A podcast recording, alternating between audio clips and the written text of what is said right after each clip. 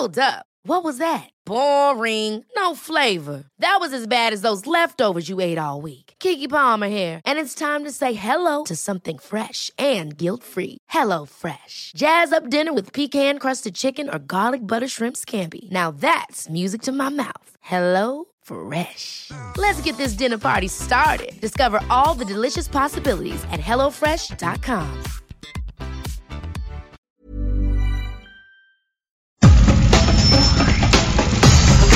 Nada más por convivir. Política, cultura y ocio. Con Juan Ignacio Zavala y Julio Patán. Aquí iniciamos.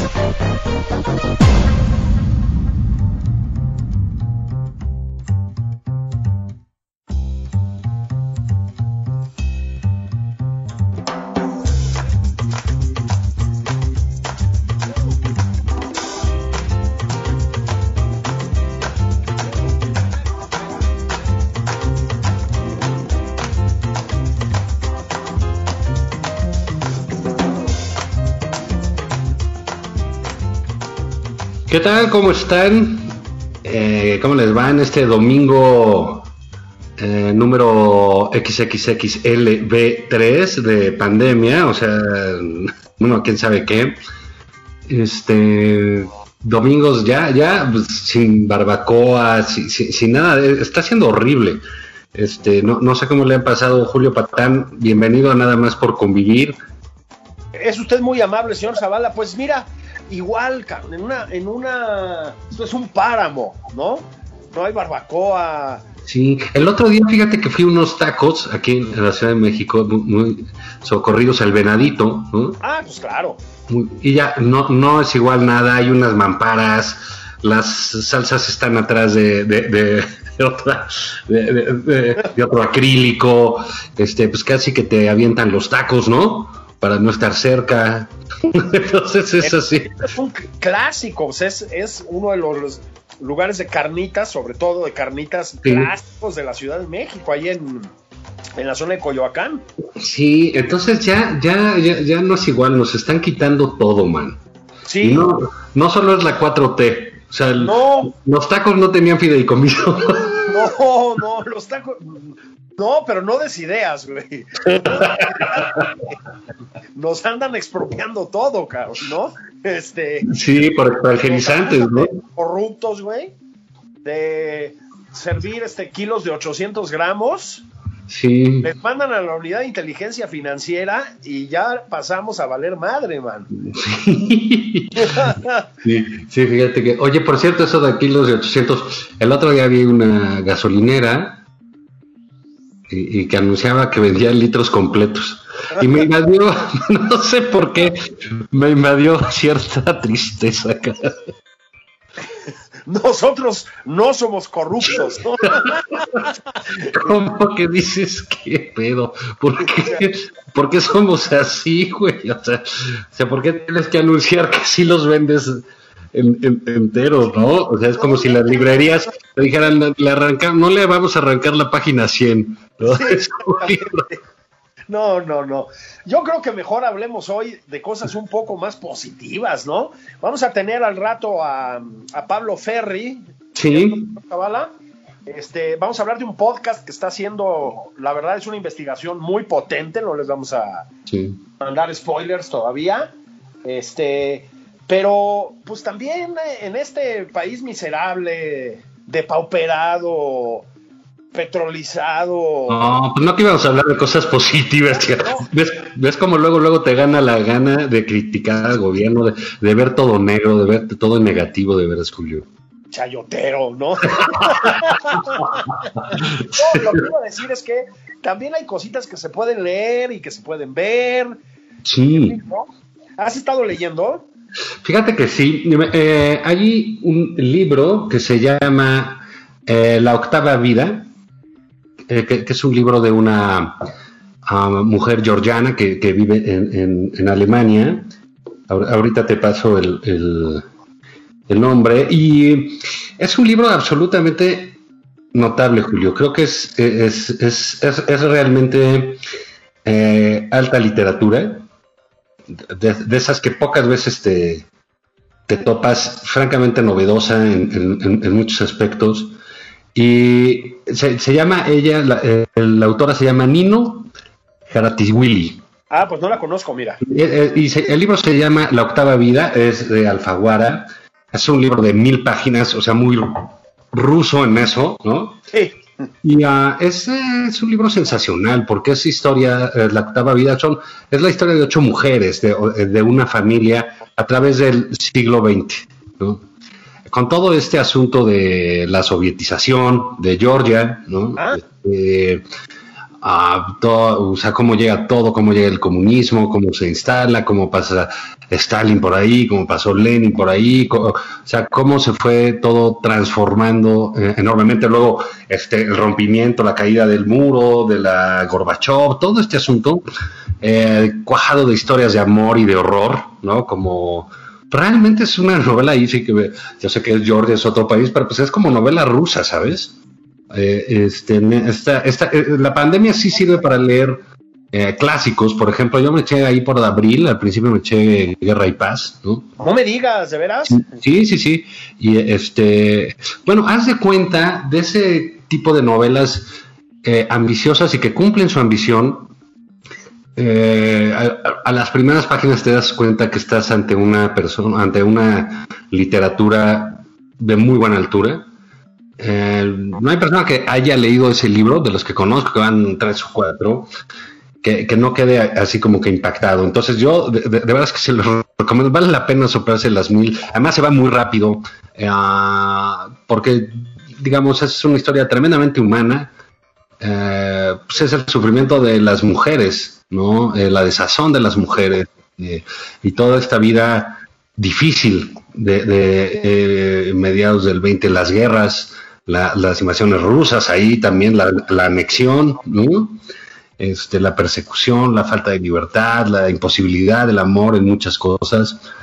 Eh, realmente me ha sorprendido muchísimo, muchísimo, muchísimo. ¿Tú, tú, tú en qué andas? me voy a meter esa novela, ¿eh? Este... la verdad es, es no te vas a arrepentir, creo que es de esas veces que eh, dices, ¿cómo no supe antes de esta novela? ¿Por qué me llegó así? Absolutamente premiada en Alemania, con cualquier cantidad de premios, eh, porque esta chava vive ahí. Y vaya, ya es un repaso por el siglo XX mucho, muy interesante, sobre todo aquella parte, ¿no? Eh, Oriente, ¿no? Que no somos tan, que no somos tan no estamos tan familiarizados con, bueno, sí con ciertas cosas, ¿no? Por ejemplo, últimamente, pues que si Chernobyl, la serie. Eh, sí, no, gran serie, ¿eh? Eh, eh, está la premio Nobel Svetlana Alexeyevich, ¿no? Que, eh, con el homo soviético y cosas así, pero Uh, Georgia, nomás, normalmente para nosotros es la capital de Atlanta. exactamente. Y, se nos olvida mucho de, esa parte que fue parte de la Unión Soviética, ¿no? Y, es un país con características muy propias. Entonces, eh, creo que vale la pena que te eches un clavado. Y luego me dices si te arrepentiste o no. No, la voy a buscar. Fíjate que ya que estamos con eh, la Unión Soviética, este quiero, yo quería hablarles de dos libros que he estado leyendo las últimas semanas. Este, que ahí voy, voy a dar la vuelta, pero voy a llegar al punto, que nos ayudan a entender muy bien Estados Unidos. Eh, a ver, eh, viene una elección crucial en los Estados Unidos.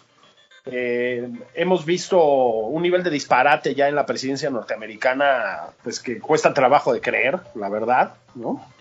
Eh, Donald Trump ya, el otro día dijo que había que enjuiciar a Obama. Sí, que, lo mande a la Suprema Corte. la Suprema Corte, ¿no? Este, y luego dicen que no se parecen. ¿Cómo ves, no? Este, sí, exactamente. Pero bueno, viene una elección crucial en Estados Unidos. Los números apuntan a que Joe Biden debe ganar, sobre todo pues después de que el agente naranja, Trump, se se enfermó de COVID, ¿no? Como quedó confirmado. Este, desgraciadamente salió rápido, man. O sea. ¿Qué, cosa, ¿verdad? Ya no se puede confiar ni en los virus, chingado. Ni en los virus. El, el, mal alimenta a estas personas, las mantiene bien, mano. Igual Bolsonaro, ¿no? Boris Johnson. O sea, Nada más falta ya sabes quién. El, virus haciendo su chamba contra los populistas del planeta, mano, y nada. Justo de eso iba a hablar. Mira, hay dos libros que sirven para entender, creo que muy bien, la, em, pues los Estados Unidos de hoy. El primero no está traducido al español, acaba de salir en inglés, pero de verdad lo recomiendo muchísimo. Se llama The Twilight of Democracy y es de Anne Applebaum. Yo no sé si recuerdan a esta mujer. Tiene un libro que es, bueno, pues premio Pulitzer en su momento, que es Gulag. Ella es una, sobre todo una experta en la Unión Soviética, en los comunismos de Europa Oriental, más, más extensamente. Y yo diría que va a caballo entre la historia y el periodismo. Se, ha desempeñado en ambos terrenos, ¿no? Eh, ha sido columnista de The Economist, del Evening Standard en Inglaterra, del Washington Post, si recuerdo bien. Este, pero también tiene libros de historia muy sólidos. Y como te decía, uno es Gulag, que ya está traducido al español hace mucho, es de 2003. Es pues una gran investigación sobre el sistema concentracionario soviético. Y el otro se llama El telón de acero en español y es otro libro de historia, un tabique muy grande, pero escribe muy bien ella además, sobre pues, el momento en que la URSS, después de la Segunda Guerra Mundial, se convierte en un imperio, ¿no? Avanza sobre los países de Europa Oriental, los convierte pues, prácticamente en países satélites, ¿no? Eh, son dos libros extraordinarios, pero este no tiene que ver con la Unión Soviética ni con el comunismo, sino con los populismos contemporáneos. Ella eh, es norteamericana, vivió muchos años en Londres y muchos años en Polonia, porque su marido es un ex eh, político de orden liberal polaco, precisamente. Este, entonces conoce, tiene, y, pues tiene una agenda de contactos que te mueres, ¿no? Es decir, conoce a todo mundo, de la academia, de los medios y etcétera. Entonces el libro es un recorrido por la Hungría de Víctor Orban, que pues que es un, yo creo que es el ejemplo de autoritarismo en, Europa hoy, hoy por hoy, incluso por arriba de Putin. Eh, Polonia, viaja a Polonia, en Polonia también eh, el populismo, vamos a clasificarlo así de derechas, igual que en Hungría, porque podríamos decir que son populismos de derechas, se ha enseñoreado, pero va a Boris Johnson y el caso británico, el Brexit, a los Estados Unidos de Trump, y te explica cuáles son los digamos, las estrategias, los resortes y los orígenes de estas formas de autoritarismo, ¿no? Eh, a ver, la descalificación de los medios en general como paso previo a medios disidentes, ¿no? Como paso previo a censurarlos. Eh, la estigmatización de, de, toda la disidencia, de toda la oposición como complotistas, etcétera. El nacionalismo recalcitrante, eh, la creación de una especie de nuevo capitalismo de cuates, es decir, el enriquecimiento de, muy como pasó en Rusia, ¿no? De personajes cercanos a los grandes líderes. En fin, fenómenos, Juan, que nos explican a los Estados Unidos, el, análisis del trompismo es muy bueno, pero pues de los que también podríamos tomar nota por aquí, ¿no? Entonces, eh, si, si andan con ganas de leer en inglés un rato, pues descárguenlo, kindleenlo, ¿verdad? Es un libro muy bien escrito, muy gracioso, con mucha frescura, con mucha claridad y pues sí hace un panorama del mundo actual. A propósito, no se acerca a lo que yo catalogaría toscamente como populismos de izquierda, ¿eh? No va con Maduro, no va con Podemos, no va en Nicaragua, no va con López Obrador, se, se mueve más en los otros terrenos. El segundo libro es el de Jorge Castañeda sobre los Estados Unidos. Este acaba, bueno, salió hace unas cuantas semanas en la intimidad y en la distancia, se llama, y el título es, muy adecuado porque pues Jorge Castañeda, como saben, lleva muchísimos años viviendo en Estados Unidos, em, dando clases en Estados Unidos, viviendo en Nueva York, conoce la cultura norteamericana y hace un análisis a su manera, ¿no? Muy a contracorriente, muy lleno de escepticismo, cosa que está bien, pero que mira, va, digamos, del cine a la literatura, a la filosofía, a Tocqueville, a la guerra civil, a Trump, a Obama. Es decir, es un libro, yo, muy claro, como es eh, en general la forma de escribir de Jorge, y la verdad muy útil para entender a los Estados Unidos hoy. Eh, con una perspectiva histórica, por decirlo así, ¿no? Fíjate qué profundo estado, ¿no? No, bueno, bárbaro, bárbaro, man. O, sea, en vez de series de Netflix y eso. pero mira, no, me vas, a, no, no, me vas a, humillar de ninguna manera, ¿no? Entonces voy a, dar otros eh, dos libros. Uno, ahorita que mencionabas sobre el populismo, había un libro que realmente me ha parecido... Eh, eh, una Biblia, digamos, en términos de, del populismo, que no deja de, sorprenderme. Es, es un análisis de, una argentina que se llama María Esperanza Casullo. Ajá, no lo conozco, fíjate. El, libro se llama ¿Por qué funciona el populismo? Es del siglo XXI. Y entonces en este, eh, eh, este libro es sobre todo un análisis del discurso populista, ¿no? En América Latina. Entonces tú encuentras, digo, estás leyendo a López Obrador, es un libro de hace dos, tres años, y dices, pues a López Obrador alguien eh, lo asesoró en esto, porque, eh, o sea, eh, tiene todas las cosas como de manual, ¿sabes? Sí. el manual del populista dice esto, escoge a tus adversarios, tienes que poner a la gente cuál es tu enemigo, y ese enemigo no solo es, no es que sea enemigo personal, sino que es enemigo del pueblo. Claro. Eh, tienes que hacer el recuento de los daños, lo, que infligieron esta gente en la historia al pueblo bueno, etcétera, la división entre buenos y malos. Eso. Eh, todo esto, ¿no? Eh, este dice, bueno, pues luego los, les llaman a la moderación a los presidentes populistas, pero ¿por qué se van a moderar si, si el discurso les funciona? Totalmente. ¿No? Entonces, este te dice, bueno, algo que necesitan hacer ellos constantemente es eh, tensar el ambiente. ¿Y cómo lo tensan? Lo tensan nombrando el uso de nombres y apellidos a los enemigos.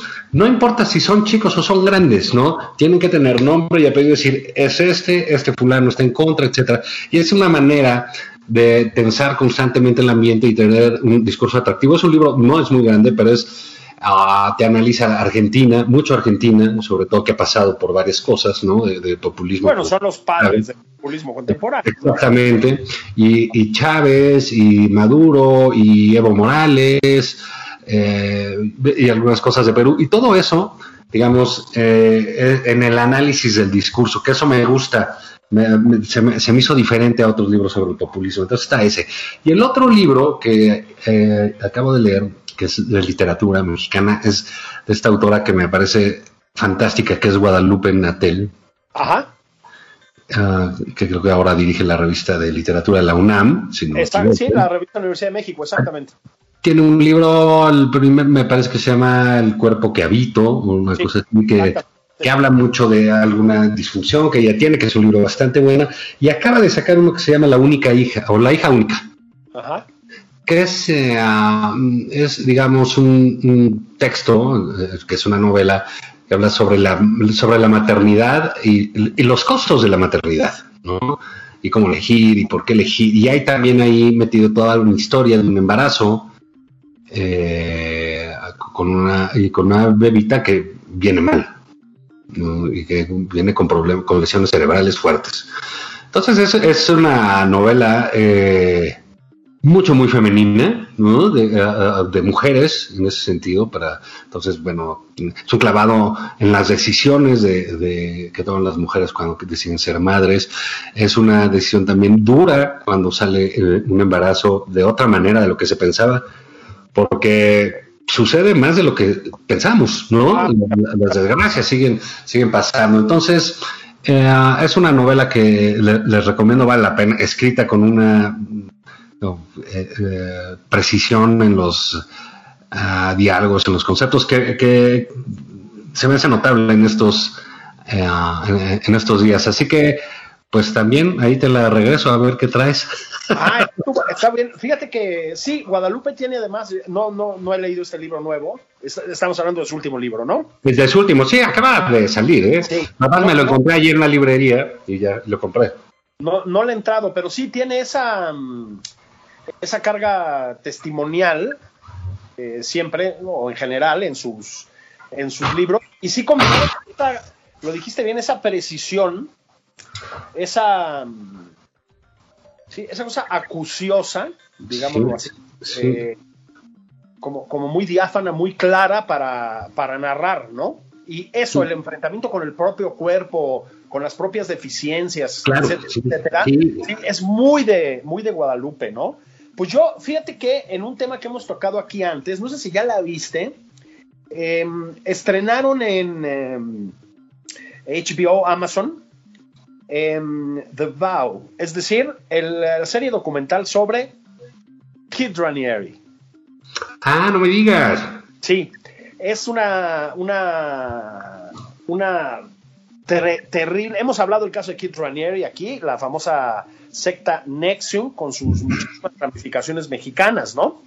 Este, hay un libro, estuvo aquí con nosotros Roberta Garza sobre la secta Nexium y ahí sí, sobre todo con sus conexiones mexicanas, sobre todo a partir de Emiliano Salinas, el hijo del expresidente Carlos Salinas de Gortari.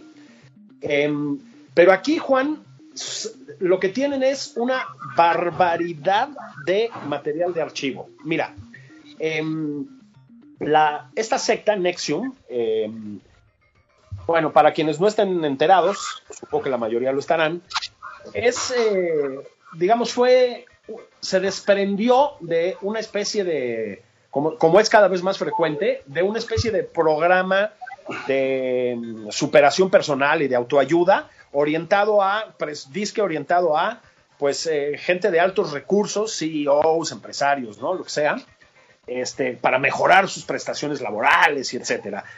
Bueno, ahí se cuela una, lo que es una verdadera secta que usó sexualmente a montones de mujeres a las que conocidamente marcaban con un cautín, con un sopletito, digamos, este, con las iniciales del líder de la secta, Kid Ranieri, ¿no? Esta secta tuvo, como les decía, en sentido, tiene todavía muchas ramificaciones en México. Este, estuvo directamente involucrado con ella, ya les decía, Emiliano Salinas, em, Rosa María Junco, hija, hija del dueño de Reforma, nada menos, del periódico. Bueno, aquí, Juan, lo que ves es varios casos de personas que entraron a la secta, se metieron hasta la cocina y salieron aterrorizadas.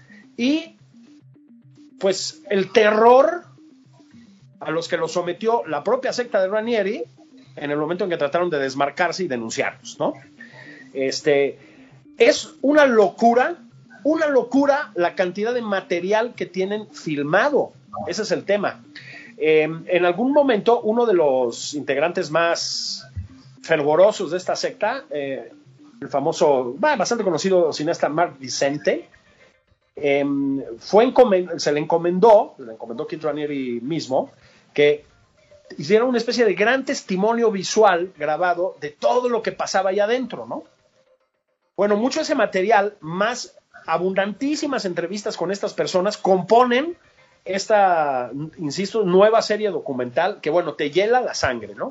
Nada más sí me gustaría aclarar que no, eh, no toca prácticamente la parte mexicana, digámoslo así. Está muy centrada en Estados Unidos y, en Canadá. Este, esto en un momento en que Ranieri ya fue sentenciado, luego de un juicio el que cubrió Roberta Garza, precisamente, este, y de que la secta, pues básicamente está disuelta, digámoslo así, ¿no? Pero bueno, para que veas que también esas cosas me puse a hacer. Mira, hay una serie, este, no sé si tú leíste Patria, de, es un libro fascinante, fascinante ese libro. Y, acaban de estrenar en HBO la, serie hace eh, un par de semanas de Patria. Eh, y está muy bien hecha, muy bien ah, hecha. Tienes el problema de las series españolas que necesitas subtítulos para, entenderle, porque no les entiendes nada pero está muy bien hecha, Julio, muy bien hecha, porque el libro, si recuerdas, también es, es ah, parece un guion, o sea, te lo imaginas perfecto, ¿no? Entonces, eh, los personajes están muy bien logrados, apenas van dos, dos, dos, capítulos. Ah, están apenas con las entregas, sí. Exacto, y, y, vale la pena. Pero bueno, creo que vamos a hacer una pausa de nuestros conocimientos enormes que estamos adquiriendo en la pandemia. Sí, sí, sí. Y, que no los abrume nuestra sofisticación cultural. Y volvemos con Pablo Ferri, ¿no? Perdónenos, sí, volvemos con Pablo Ferri. Todo va a ser un corte y, y venimos en nada más por convivir.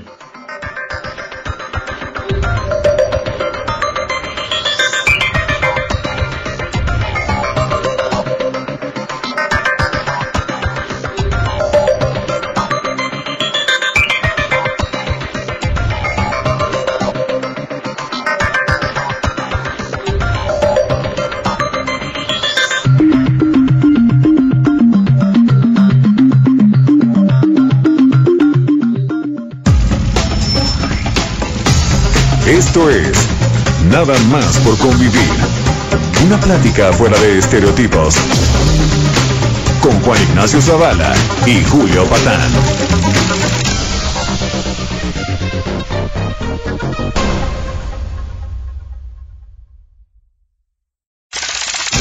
Estamos de regreso en Nada más por convivir. Aquí Juan Ignacio Zavala y Julio Patán. Estamos de regreso en nada más por convivir en su versión dominical.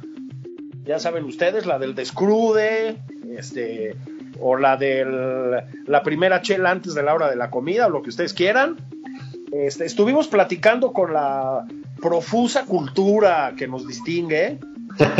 Eh, con eh, los afanes lectores que nos caracterizan, Juan Ignacio Zavala y yo, en el primer bloque, la primera mitad de este programa, que es de ustedes, por supuesto. Estuvimos hablando un poco de literatura, un mucho de libros sobre el populismo, los populismos, los nuevos autoritarismos.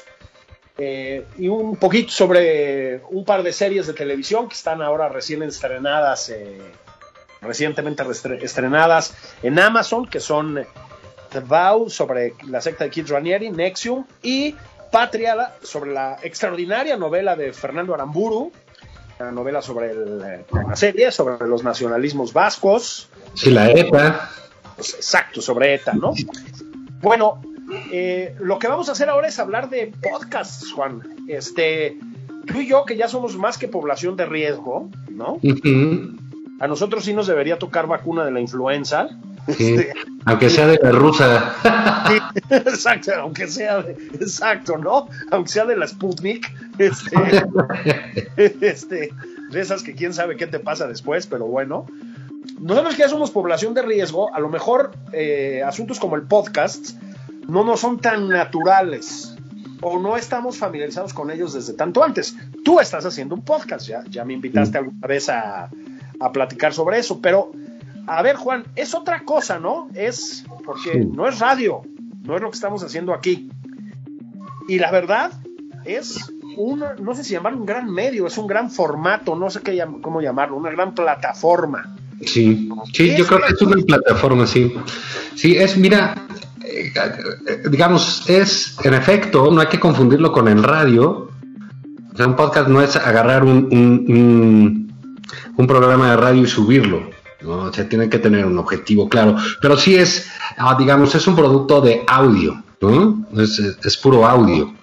¿no? Así es. Y es un audio movible, es un audio que, como si los de nuestra generación lo podrían ubicar como si fuera un cassette. Exacto, exacto, exacto. Lo traes, lo pones en el coche o en tu grabadora y le pones stop donde te quedaste, etcétera.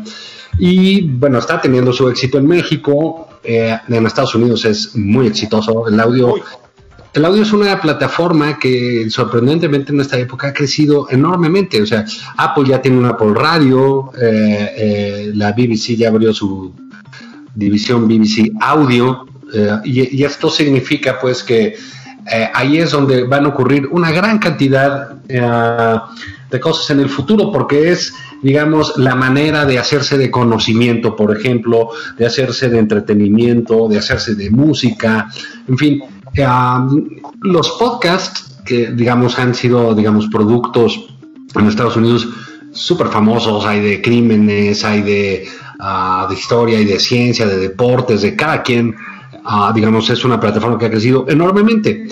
Ah, y en México, pues ahí vamos, ¿no? Ahí, eh, eh, ahí vamos, creo que sí.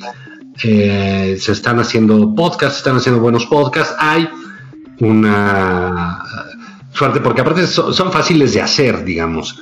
Tú Así puedes es. hacer uno en tu computadora, pero eso no significa que sea un buen podcast, ¿sabes? O sea, la verdad que los podcasts buenos necesitan una buena producción, ¿no? Que tengan una buena música, si es periodismo tiene que tener una buena investigación, Así ¿no? es. Si es de otra índole, pues tienes que tener un experto eh, eh, hablando de eso, tienen determinada duración, eh, son capítulos, son una especie de series, ¿no? Entonces eso, eh, eso lo hace pues, realmente productos notables. Creo que hay una aparte alguien puso un día un tweet, no me acuerdo quién que decía que el podcast era el nuevo panqué de plátano. porque todo el mundo ya tenía un podcast, ¿no? Sí, sí, sí.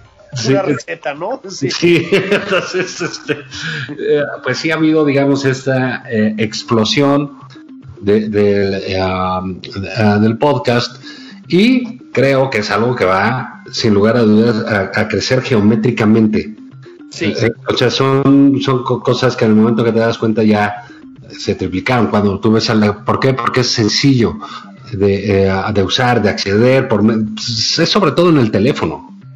Exactamente. Sí, entonces la gente oye un podcast cuando va en el coche, cuando va en el metro, cuando va caminando, cuando va corriendo, en fin, tiene esta eh, portabilidad que no tiene el, video, por más que lo hagas, ¿no? Entonces eh, es, digamos, en algunos casos es eh, quizás regresar hasta las radionovelas, ¿te acuerdas? Eso, exactamente.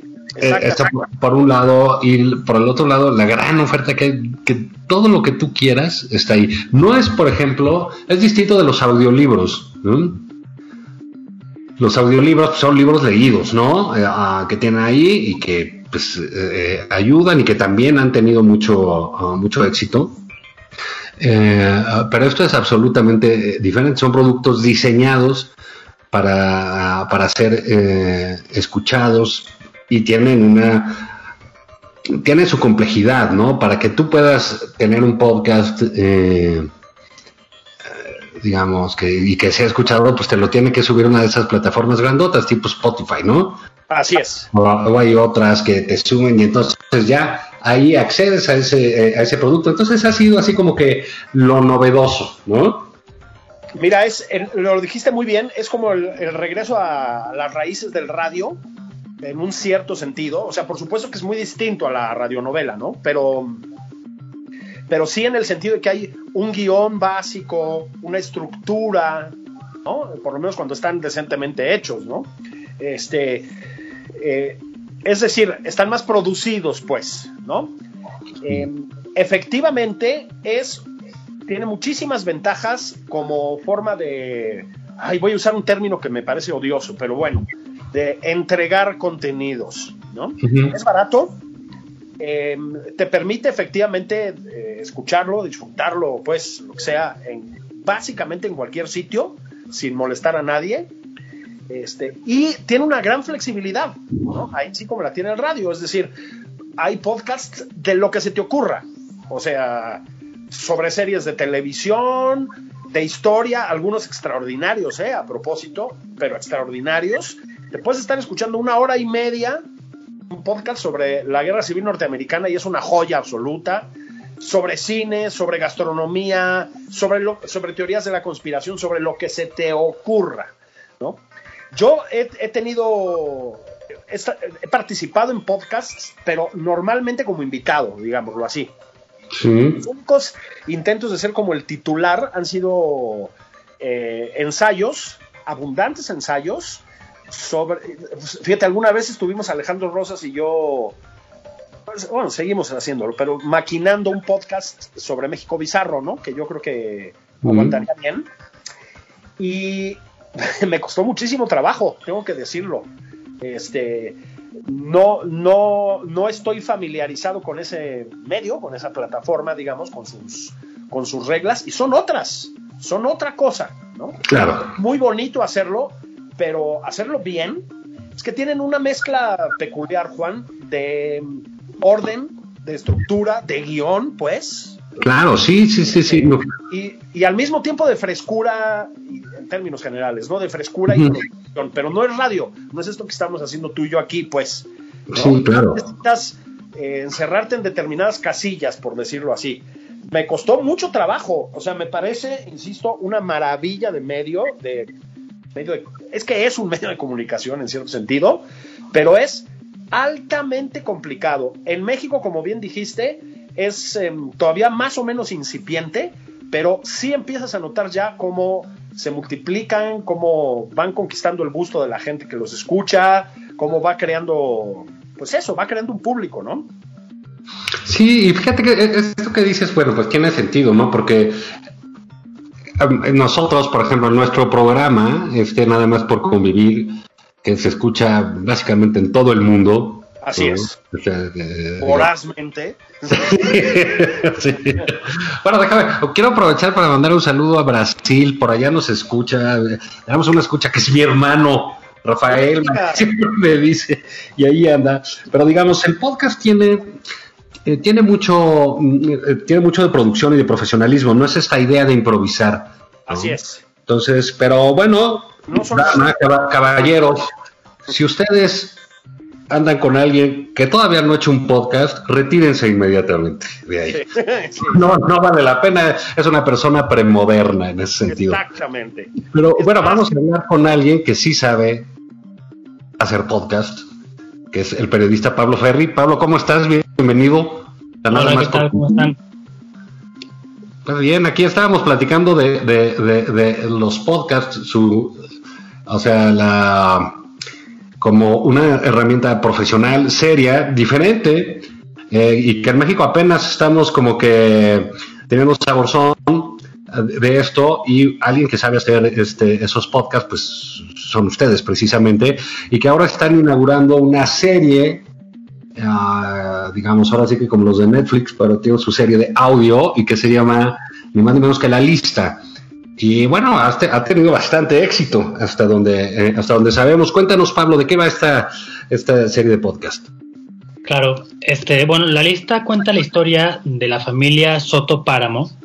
Francisco Soto es un subteniente, un oficial del ejército mexicano, y su esposa se llama Tania, Tania Páramo. Ella eh, era ama de casa hasta 2011. Eh, los dos tienen una hija, bueno, ahora tienen dos, pero entonces tienen una hija, Marifer, y la historia que contamos agarra desde marzo de 2011, cuando Soto estaba destinado en el batallón de Saltillo, el 69 Batallón de Infantería, y entonces, un domingo, que él estaba libre, estaba franco, le llama a su coronel, su comandante del batallón, y le dice que se presente en el cuartel y él piensa que tiene que ver con una cuestión de su trabajo. Él, entre otras cosas, se dedicaba a cuidar a los perros del batallón, a los binomios canófilos, como les llaman allá, con este lenguaje castrense maravilloso. Y, resulta que llega para allá y en vez de irse a cuidar a ninguno de los perros, resulta que lo arrestan junto con otros 14 militares. Los meten en, en una instalación de allí del batallón y se pasan tres días torturándolos e interrogándolos, tratando de sacarles una confesión sobre su supuesta vinculación con una célula local de los Zetas, del cártel de los Zetas. En esa época, 2011, eh, seguro que, ustedes acuerdan, pero el, noreste de México estaba totalmente incendiado.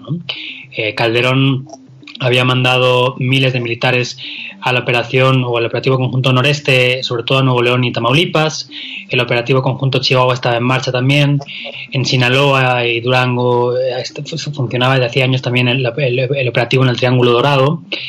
Y, en Coahuila, eh, en la parte de la laguna, en Torreón, había habido problemas de violencia, pero en Saltillo hasta entonces no pero justo por entonces empieza a, haber enfrentamientos también, empieza a haber problemas, eh, balaceras en el centro de la ciudad y toda esta situación agarra en medio a este grupo de militares eh, y, a, sus familias, claro, ¿no? Y nosotros lo que contamos es justo el periplo de una de estas familias, la familia Soto Páramo, desde que los detienen ese domingo de marzo de 2011 hasta el presente, que, sigue, que, que Soto sigue, sigue detenido, ¿no?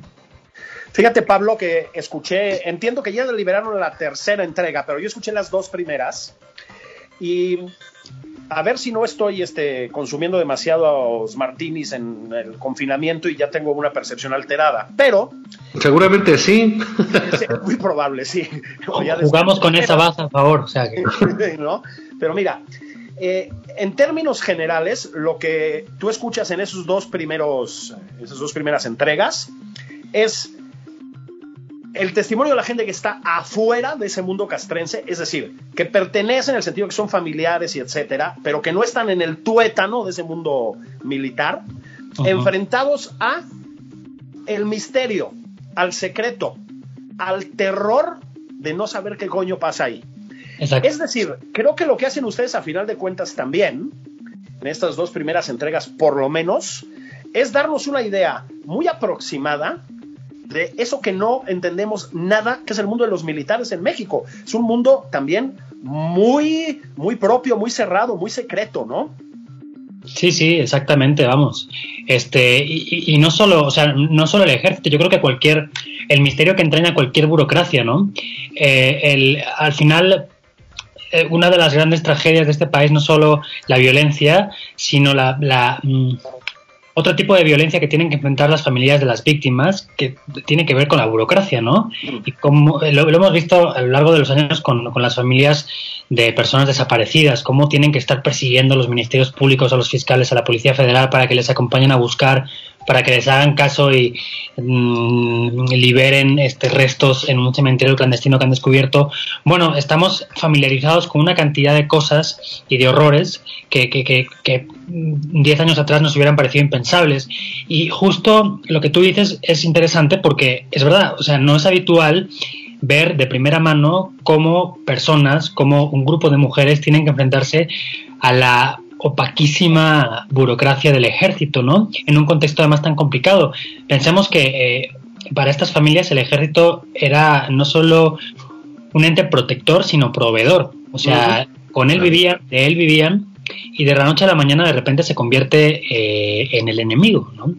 Se convierte en un aparato eh, este, de, tortura eh, y, de, persecución. En el primer capítulo, igual se acuerdan, pero contamos cómo Tania, la esposa de Soto, cuenta cómo están tratando de poner una queja en la Comisión Estatal de Derechos Humanos allá en Saltillo y, se dan cuenta de que les está siguiendo la camioneta que usan los militares para comprar para hacer las compras de la, de la tiendita que tienen allá dentro en, el cuartel militar, ¿no? Entonces, el horror es mayúsculo, no, no, no es solo que tengas un enemigo enfrente, sino que el enemigo antes era tu protector, lo cual lo hace más complicado y más terrible todavía. Claro, es, es, es, muy notable eso en, en, eh, en, en, la lista porque tenemos a los militares como víctimas, ¿no? Y, a, a, sus familias como víctimas del propio ejército, ¿no? Es, una, es una cruel, muy cruel paradoja. Sí, sí, tal cual. Este fue una de las cosas que nos llamó la atención al principio, ¿no? Eh, el, tratar de entender una frase que al principio pensábamos que podía resumir la situación, y es, oye, tortura, eh, militares torturados por militares, ¿cómo es esta historia? ¿No? Hemos escuchado a 25.000 eh, historias, hemos leído notas en los periódicos, libros sobre abusos cometidos por militares en el contexto de los operativos conjuntos, primero con Calderón, luego con Peña, también ahora con López Obrador, ¿no? Y, pero lo que no lo que no, no es tan normal de ver es que el, ejército se vuelva contra sus propios elementos, ¿no? Y, a mí me parecía muy interesante profundizar en eso, a, mi compañero Ricardo López también, con quien hacemos el podcast, y profundizar en esa historia nos ha llevado por, por, por, los caminos de, de, la violencia y el dolor que, que, ha vivido este país durante muchos años, ¿no? Este, la, historia de. Llevamos solo tres capítulos. Hoy se estrena, este viernes se estrenaba, mejor dicho, el tercero. Y, a partir de ahí vamos a, ver una cantidad de matices de la capacidad que tiene el, el, Estado, consciente o inconscientemente, para golpear a las familias brutal, ¿no? Y, y, a niveles que a nosotros mismos nos sorprendió. Hay un capítulo 6, es una cosa que, que mucha gente yo creo que le va a sorprender, porque de repente todo torna, toma un, cariz que, nadie se espera y dice, no, es que es increíble lo que le pasa a esta familia, no puede ser. Y, y, en el en el 5 también pasan cosas que dices, bueno, no, es lo que les faltaba, es que no puede ser. Y todo el rato es así, esta sensación de, bueno, eh, de verdad, o sea, ¿cómo es posible que todo esto le ocurra a la misma familia? Pues sí, y, y cuántas habrá sí de las que no sepamos, ¿no? Oye, Pablo, y cuéntanos, estábamos hablando Julio y yo al, principio de este bloque de, eh, del podcast, ¿no? Cómo tiene su, su propia su propia estructura, su propia producción. ¿Ustedes cuántos se tardaron en, hacer la lista? O sea, ¿cuántos este, capítulos tiene la lista y cuántos se tardaron en hacer esto? Porque es una investigación pues muy amplia, ¿no? necesitas entrevistas y necesitas convencer a la gente, ¿no? Y luego necesitas producirlo y sacarlo, etcétera. Y bueno, y primero te necesitas entenderlo, que, yo creo que ha sido uno de los grandes retos, ¿no? Eran cientos de hojas de expedientes donde habían declaraciones, diferentes declaraciones de los mismos personajes en distintos momentos que significaban diferentes cosas en contextos distintos. Pero sí, nosotros empezamos con esta historia, llegamos a esta historia en marzo de 2017 eh, empezamos a escribir los guiones hace que, a principios de este año, y pues solo escribiendo los guiones nos hemos pasado seis meses. Este, y luego, bueno, este, hace un mes aún, está, aún suprimimos un capítulo, añadimos otro al final, o cortamos uno, mejor dicho, al final lo convertimos en dos, quitamos parte del contexto, porque claro, lo que tú dices, ¿no? El, el, el, lenguaje del podcast implica, bueno, genera una intimidad con el oyente para empezar, y esa intimidad implica que tienes que contar la historia de cierta manera, tú no puedes, o entiendo yo que no se puede contar una historia como si fuera un reportaje de revista o de, o de periódico, ¿no? Tienes que estar, quedarte mucho más con el cuentito. En ese sentido se parece mucho a las radionovelas de hace, de hace décadas. Este, entonces, eh, ha sido, de reportero han sido varios años, eh, con intensidades intermitentes, claro, pero ya de, de, inmersión total desde principios de este año. Son, son, digo, nueve capítulos, entonces estamos a un tercio. Hoy llevamos tres estrenados.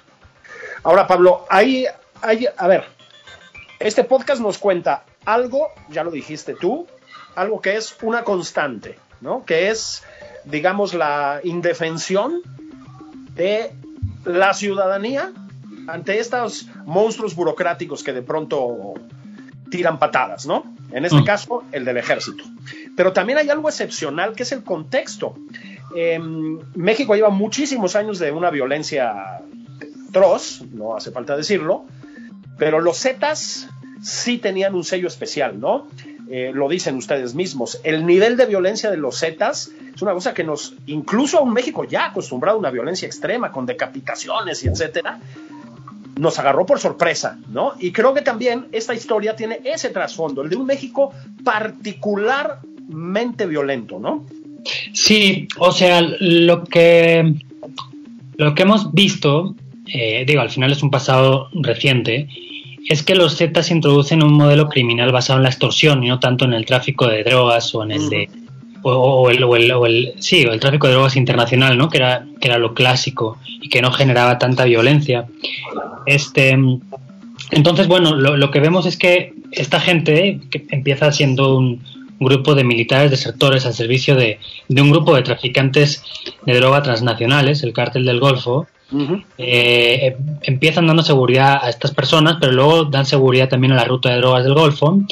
Y luego, eh, por motivos que tampoco están muy claros todavía, no sé si en algún momento se aclararán, pues ellos rompen con los del Golfo. También se da por ahí en medio la, la extradición de Sol Cárdenas de Estados Unidos, que era el líder del cartel del Golfo. Y, estos Zetas, pues bueno, deciden ir por su lado. Mm, yo no me atrevo a aventurar hasta qué punto su negocio se convierte, o parte de su negocio se convierte al tráfico de drogas, pero lo que sí está claro es que la extorsión sigue siendo parte de su, de su ideario. Y otros, y otros delitos de alto impacto que igual no generan unas ganancias mayúsculas, pero que sí empobrecen mucho los tejidos sociales, ¿no? Eh, a lo de secuestro, de, de este, en fin, eh, crímenes así, como dice, como dice el colega Sergio Aguayo, pedagógicos en el sentido de que tienen, tratan de generar cierto terror en la sociedad para que se sometan ante ellos y, sus, sus voluntades.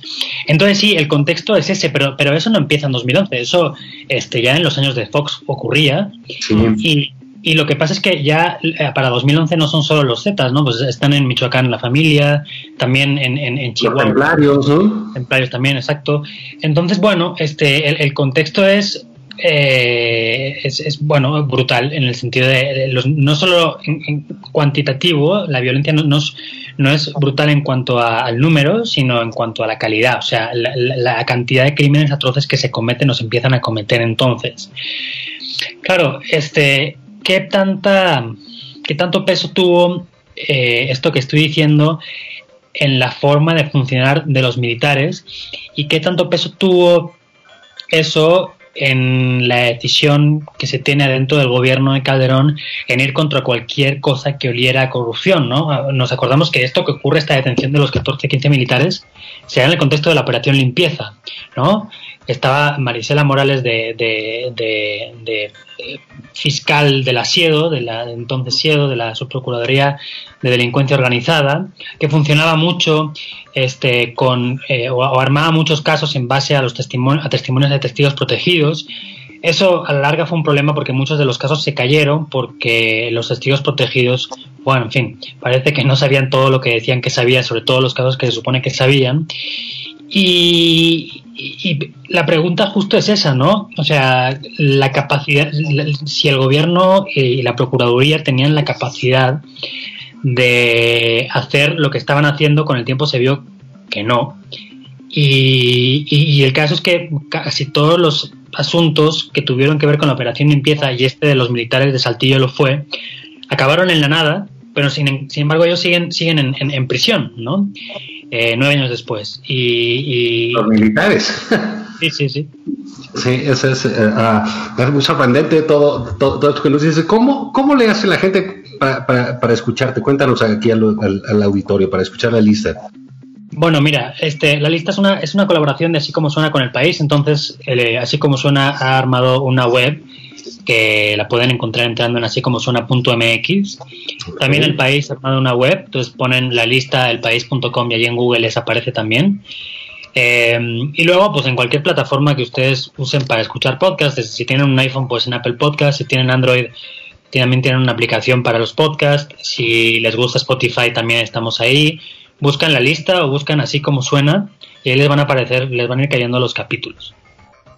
Pues felicidades Pablo, muchas gracias por este, por este rato. Y, mucha suerte, mucha suerte ahí con la, eh, ah, con la lista. Vale la pena, es periodismo de investigación a fondo, periodismo moreno y moderno y pues caray, pues es, es una parte de nuestra realidad y hay que, más vale que la escuchemos y, y la entendemos para que la entendamos para que comprendamos mejor este país, en donde estamos parados. Muchas gracias. Que nadie se asuste, ¿eh? no, es ¿Eh? no es un reportaje, que nadie se asuste, que no es un reportaje este sesudo de investigación, se, escucha como un cuentito de terror, pero un cuentito. Sí, sí, de terror. un abrazo, Pablo. Cuídense. Un abrazo, Pablo. Vámonos, Julio. Esto fue nada más por convivir. Feliz domingo. Ya, váyanse a embriagar sin problemas. Esto fue Nada más por convivir. El espacio con política, cultura y ocio con Juan Ignacio Zavala y Julio Patán.